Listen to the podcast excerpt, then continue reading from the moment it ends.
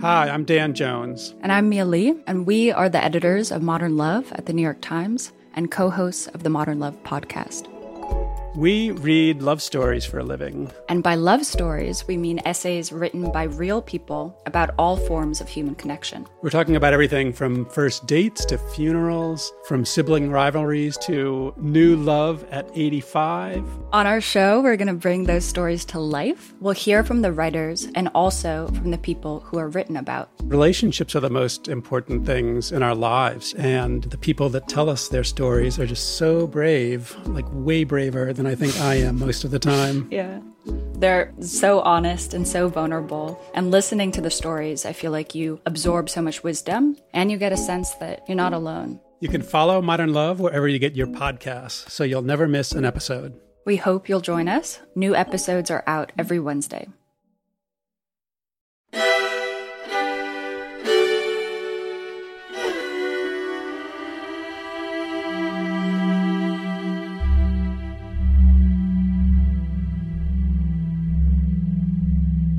From the New York Times and the team that brought you the Daily, this is Caliphate.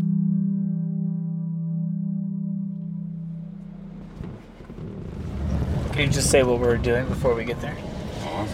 It's July 22nd, uh, and we're heading uh, to a police station in western Mosul.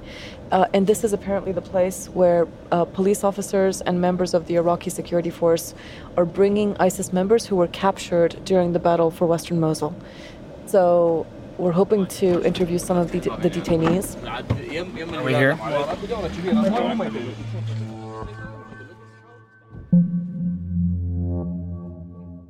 Chapter 9 Prisoners Part 1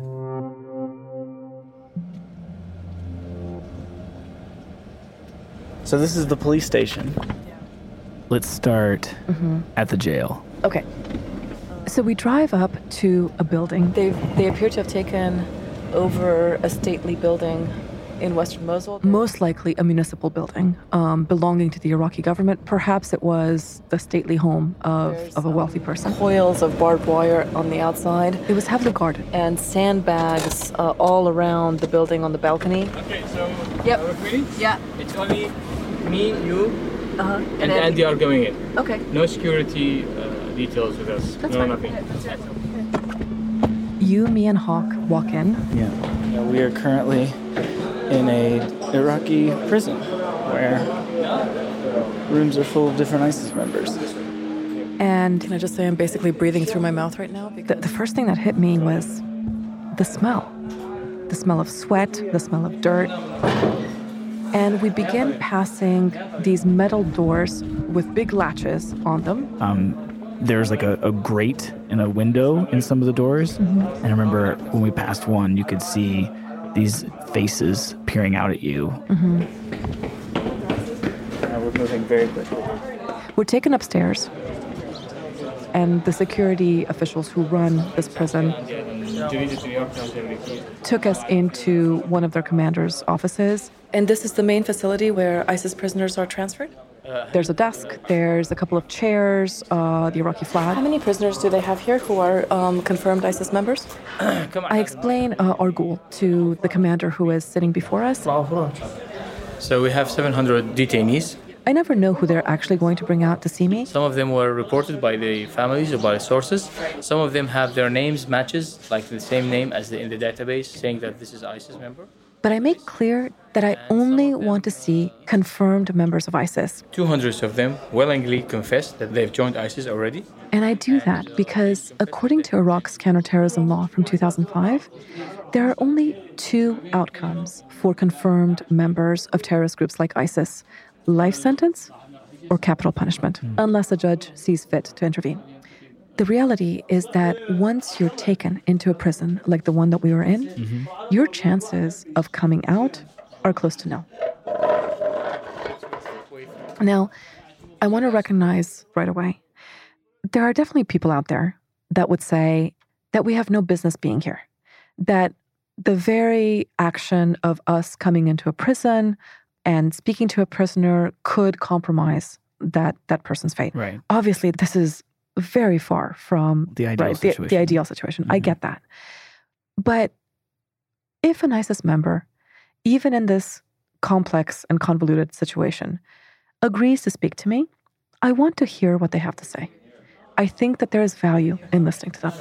This is the president? After some time, they brought in a young man. Why are they tying his wrists? I don't feel comfortable with them. His hands were bound. Do you think that's necessary, Hawk? Sorry? Yes. Okay. He looked to be, I would say, in his 30s, probably his early 30s. He had dark, curly hair. They can't put him, uh, let him sit in the cushion because he's got dirty, uh, dirty clothes and He had rashes on his arms.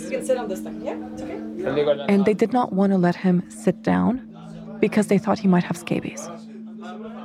I basically took my hijab, which I had brought on this trip to, you know, to cover myself and to try to blend in. And I asked the commander, could we put my hijab down on on the couch, and he can then sit on that.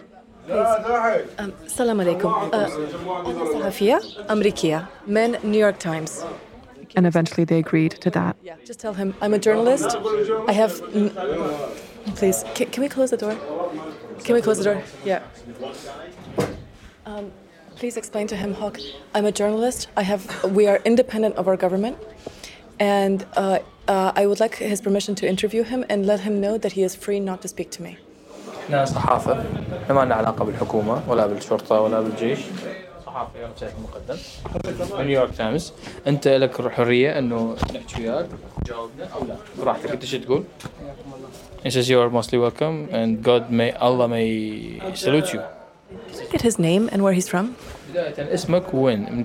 So this prisoner, his name is Bashar. We're just going to use his first name. And he's from where? From Bab Sinjar.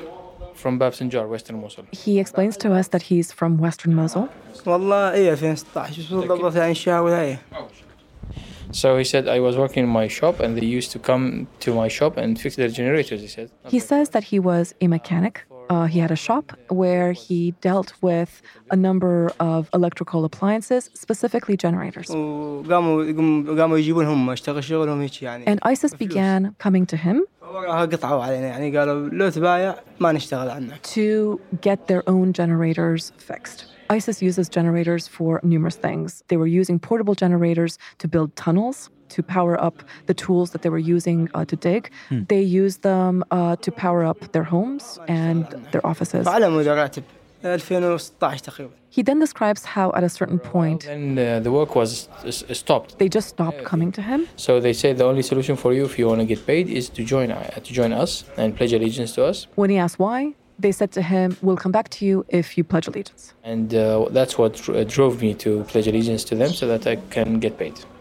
So he claims that he pledged allegiance, that he wasn't even aware of their He ideology, says, I was doing nothing. I was just going from home to work and from work to home. that he was never a soldier, he never took part in any violence, he was just a mere mechanic. So he says I just joined and uh, to be just like the other people who joined already. And it's then that we start talking about the money. How much was his salary? Get chance to them. آه، 305 300 وشوية يعني 100,000 and something, he says. 300,000 is the salary of an emir. It's not the salary of a low level ISIS guy. We ask him how much he was paid by ISIS, and he surprises us by saying 300,000 Iraqi dinars. So, um, That's around 250 bucks a month. what explains his high salary?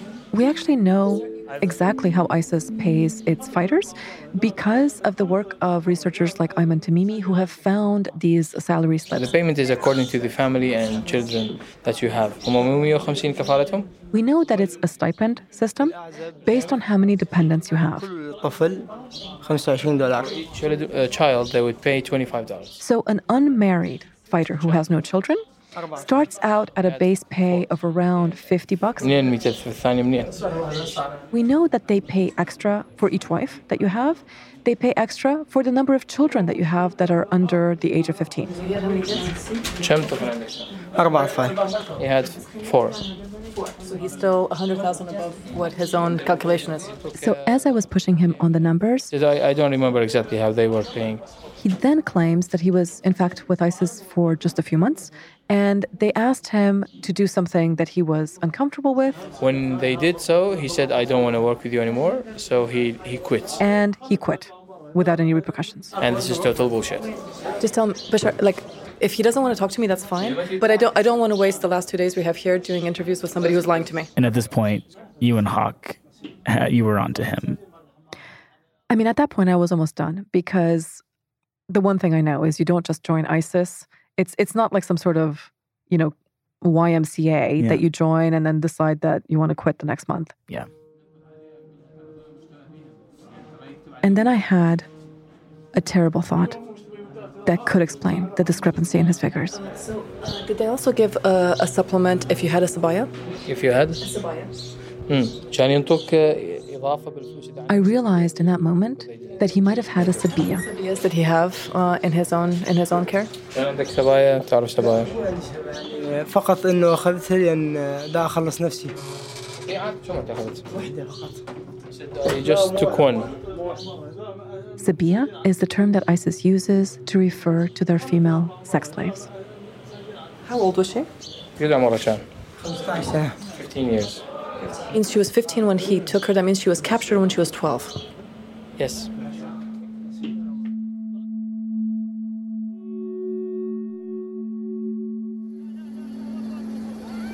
Tens of thousands fled the weekend assault on Sinjar and are now surrounded. So back in 2014, Desperation on a mountain refuge. not long after they took the city of Mosul, People grasp for aid from a helicopter. ISIS turned its attention to the north, to a place called Mount Sinjar. And it was there that they attacked a religious minority called the Yazidis. We're learning more about those stranded members of a religious minority. Some horrific stories are emerging. You might remember the really heartbreaking images that came out around this time of the helicopters landing on top of the mountain. In a dramatic rescue mission, the helicopter touched down for five very precious but awful minutes. and of people just rushing it in an effort to escape ISIS. That invasion was widely reported as just another territorial conquest, as, as ISIS trying to get more land. But in fact, based on the dozens of interviews that I've done with the survivors and based on the documents that ISIS released, it's clear that this was a sexual conquest. They were going there specifically to get the women and the girls. So could you just explain how it is that slavery factors into ISIS's vision for the world? So, the thing to always keep in mind is ISIS is trying to recreate a specific time in history. They're trying to take us back to the 7th century and specifically to the time when the Prophet Muhammad and his companions roamed the earth, which in their minds was the most virtuous Right. period in our history, Right. right? And of course, that was a time when slavery existed. It was common, not just in the Muslim world, but Mhm. in much of the world. Right. And that is reflected in Islamic scripture. Slavery exists and is mentioned as a lawful institution in the Quran and in the corpus of Islamic jurisprudence. This is the body of laws that was written down after the death of the Prophet Muhammad, where it is codified. Mhm. Now, what ISIS is doing is they are telling the world because it appears in scripture, it is our duty to uphold it, Hmm. right? We as Muslims have to take the whole shebang, every aspect of it. And their beef with the Muslim world is that they are applying only some of the rules, and the ones that no longer jive with modernity are, are being ignored, like slavery, Hmm. right? So that's the framework. Okay. Okay. Then within this framework, they have mined this body of Islamic laws to lay out the steps through which a person is enslaved, a woman is enslaved. Okay. And they do this in their magazine Dabiq. They do it in pamphlets that their religious uh, scholars put out. This was like something they made for for their followers. On like here's is- how to It's a enslave how-to. people. It's literally Huh. a how-to. It's it's a Q&A with their religious scholars on who you can enslave, how Huh. you do it, and they've plotted it out, starting with the question of what type of women can you take as slaves? Hmm. And what ISIS does is they point to stories from the life of the Prophet Muhammad and of his companions, stories of battle when they invaded areas that were non Muslim, and they took everything that they found there, both the property and the people, as war spoils. So the key is a battle in a time of war, and the victims have to be non Muslims. That brings us to the Yazidis. There are about half a million Yazidis, most of them in Iraq. The Yazidis believe in seven sacred angels. They follow an ancient religion derived from Zoroastrianism. So, in ISIS's view, they are mushrikin. This is the Arabic word for polytheist. So, the fact that they practice a non Muslim faith and the fact that ISIS invaded their land in a time of war meant that, in the view of the terrorist group, they were fully eligible for enslavement. But they go one step further. They describe the act of raping these girls as essentially a holy act. Mm. And this isn't just something that, that I think they say. It's not just propaganda, it's not just written down. I know now from the numerous interviews I've done with the women and girls who survived that the fighters who took them literally prayed before they got on top of them and raped them. Mm. They were treating the rape as a kind of sacrament.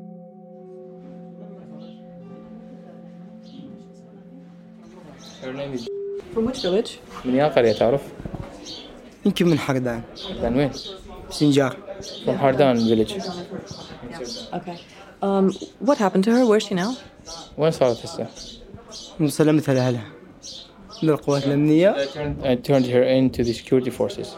So back in the prison, we're sitting with Bashar. I swear to God that I did, I did it just to get her out to her family, and I didn't do any of the atrocities. He said that's how I do, and that's why I did it. I just bought her in order to give her to her family. He then makes this incredible claim. He says uh, I, I felt uh, really bad because these daughters belong to families. Uh, they shouldn't have been dealt like this. He says that he basically bought a 15 year old girl for the price of $5,000. This is more than a year's worth of his salary. And he says that he bought her for the sake of essentially saving her. I asked him, Did you rape her? He says, No, I swear to God I didn't rape her. He swore up and down that he had never touched her. I told her that uh, I don't think like these guys. And he said that, in fact, He made an arrangement with her family, and her family told him that if you don't touch her and you are going to rescue her, when he had gotten in touch with the girl's father, the father was so relieved and so grateful for what he had done that he, in fact, offered to help him flee the city. And he could tell, I think, that, that I was skeptical. And so what he did is he threw it back in my camp and he said, Go find this girl. The girl, I'm sure, is going to back up everything I said. That's what I want. I want you, please, to, to tell her family. And, and so I thought, okay, I'll do that. Yeah, call Falah and tell him he's. he's... I'll call. I'll call. Is that far from him? Hi, Falah. It's Rukmini. Sorry to bother you. How are you? Good, good. Uh, Falah, we're at the police station here. And we just interviewed um, an ISIS guy who had a Yazidi girl. And I was wondering, is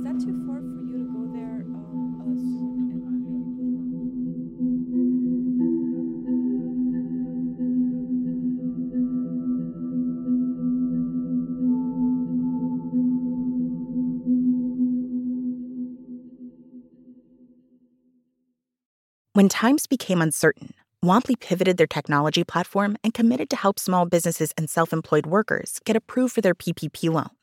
In just a few months, Womply has helped 1 million businesses across America to secure much needed funding so they can continue to stay open and serve their communities. Womply helps small businesses thrive. Visit womply.com to learn more. So I just wanted to ask for his permission once again uh, to interview him, if that's okay. تسوي مقابلة ثانية أريد من عندك تنطينا آه، قبول إنه تقبل نلتقي بك مرة ثانية. إن شاء الله تقبل؟ قول أقبل أدري أقبل. إن شاء الله. أقبل. I accept. I approve. So less than 24 hours later, we were back at the prison. Just to just to confirm, because I'm also doing a recording. He has he has said it's okay to interview him. A couple of times.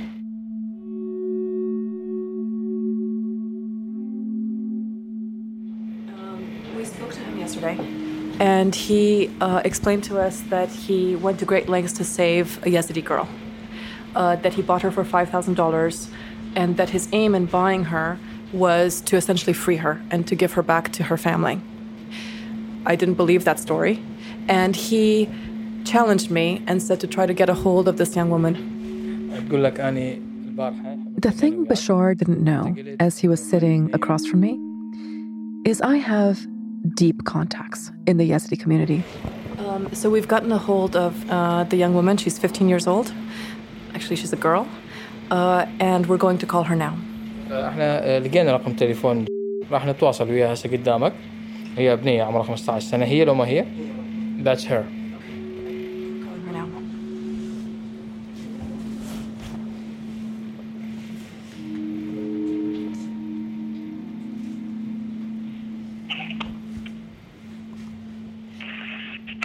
Hey, Falah. Falah, hi. Hi, Falah. It's Rukmini. I have you on speakerphone. Um, and uh, the, the ISIS prisoner, uh, whose name is Bashar, uh, is sitting next to me. And, and we'd like please to put on the phone. She's with me also. She's doing. Okay. Assalamu alaikum. Uh, marhaba. Ana Sahafia Amrikia. Ismi Rukmini. Thank you. Thank you. So, on the other end of the phone was the young Yazidi girl. Uh, we're withholding her name at her request. She was talking to us with the permission of her father, who was at her side. And translating for us was a Yazidi community leader named Falah. And right away, He said- she says it's not one month it was five months It was five months. Okay. Um, the girl identified this man as the person who had bought her. She confirmed his line of work. He was working in generator, electricity generator. She confirmed what he looked like. She even confirmed his voice. She does recognize his voice when he was بس speaking. تعرفين صوته هسه من كان يحكي تعرفين صوته هو صوته لو لا of course I know his She went on to tell us that he was, in fact, the third man that had bought her. I'm sorry to ask a sensitive question, but can you please uh, tell me and tell this man uh, if he abused you sexually, if he raped you in this fi- these five months that he held you? طيب تقول لك انا اسفه راح احكي لك بس يعني سؤالي هل اعتدى عليك جسديا هذا الشخص خلال هالخمس اشهر اللي كان هو انت بيها وياه؟ اي والله انت تعرفون ماكو واحد من داعش زين والله هم اخذوا شرفنا وما كان زين هو بالتحديد سوى شيء وياك؟ والله She says, yes, I swear to God, all of them have taken my virtue and my honor. And I asked her, he himself, did he do something? She says, yes, she does. She, he did. And I swear to Allah, he did. لا يعني كل يومين هيجي كان هو Every two days, he would come to me and he would have sex with me. She said that Bashar was cruel to her. Uh-huh. He, she, he says he used to beat me and he used to ask my father for ransom that he used to uh, either to give him 10,000 US dollars or he's going to sell her to Syria. She also said that he did indeed contact her father. He, he had said that he had done as much, but it wasn't to help her, to rescue her. He was contacting her father to shake him down for a ransom. Uh, did did he pray before raping her? Ah oui, oui. Yes, yes, Yes. yes. Please um, tell her I'm so sorry for what she's experienced, and tell her my own mother was raped, and she should not feel in any way ashamed by, by what has happened to her. It was not her fault. اوكي الصحفيه ركميني تقول لك اني اسفه جدا على مشاعرك وتقول لك حتى والدتي هي روكميني تعرضت لاغتصاب فهذا شيء ما يدعو للخجل لا تخجلي Thank you. Thank you. شكرا. شكرا. Thank you, Falah. I'm going to cut the phone now. Okay. Thank you. Take care. I'll be in touch, okay? Bye. Okay. Bye. Yeah. Yeah. Bashar. Bashar. Now I'd like to ask him what, what he says He challenged me yesterday and said to get this girl on the phone that she would basically recount what he said. She's saying exactly the opposite. What is his reaction? هسه انت البارحه قلت اتحداكم اذا تحكي البنيه ما راح تقول غير كلام مغاير عن كلام ابوها وما راح تقول اي شيء انت هسه شو تقول؟ والله يعني أقول مو هذا الصحيح والله العظيم He says this is not true. والله ما أكذب Bashar swore on the name of God that everything he had done had been for this young girl's good. He had done this to save her. And he stuck to the story even as pretty much every other part of his story started to fall apart. Now he says, I'm from Farouk, not from Bab Sinjar. From Farouk neighborhood. The place that he had joined ISIS uh, changed. Next to the Grand Nouri Mosque, now he says. He admitted that he had held her for five months, not one. Yesterday it was only one month. The amount of time that he had been in ISIS started to expand. He's, he's, he's meeting her on some of the details. Yes. He says, uh, What I'm telling you is all the truth, and that's nothing but the truth, and I am not contradicting, and I'm not lying to you, and that's, uh, that's what I have. So, Bashar, I, I'm just a journalist, okay? I'm not a member of any security force and I'm not a member of any government. I'm asking you, do you want to tell me what really happened with this girl, or do you not want to be interviewed at all? And after some time, he just stopped answering my questions. And at that point, I knew that it was time for us to go.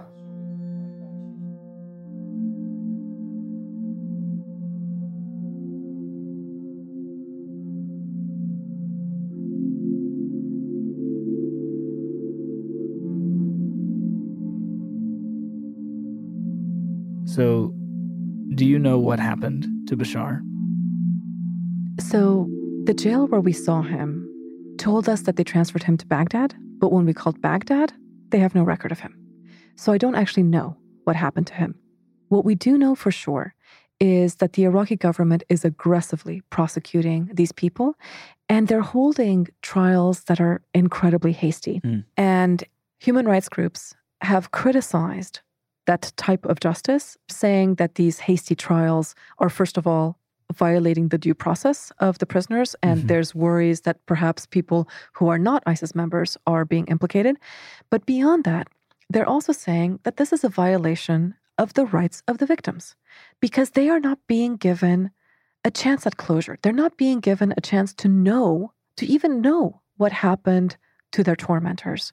And in fact, since that phone call that we made in that jail, we've been able to get back in touch with the young girl's father. And he told us that the fact that his daughter was able to confront her rapist in that way was cathartic for her.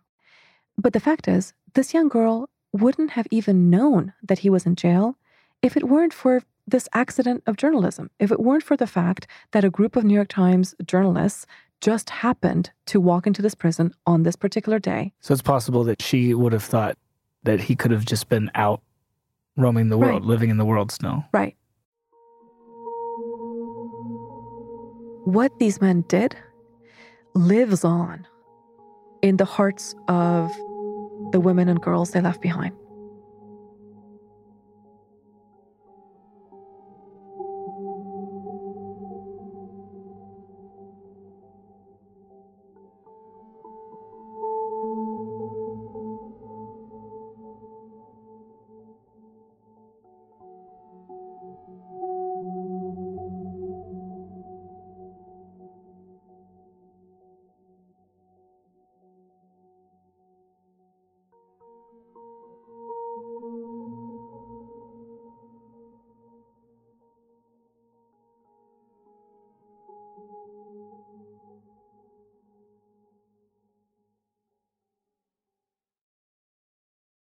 You're still running your business on QuickBooks? More like quicksand. The bigger your company grows, the faster you sync with outdated software. NetSuite by Oracle is the scalable solution to run all key back office operations, no matter how big your company grows. 93% of surveyed organizations increase visibility and control since making the switch from QuickBooks to NetSuite. Right now, NetSuite is offering a one-of-a-kind financing program.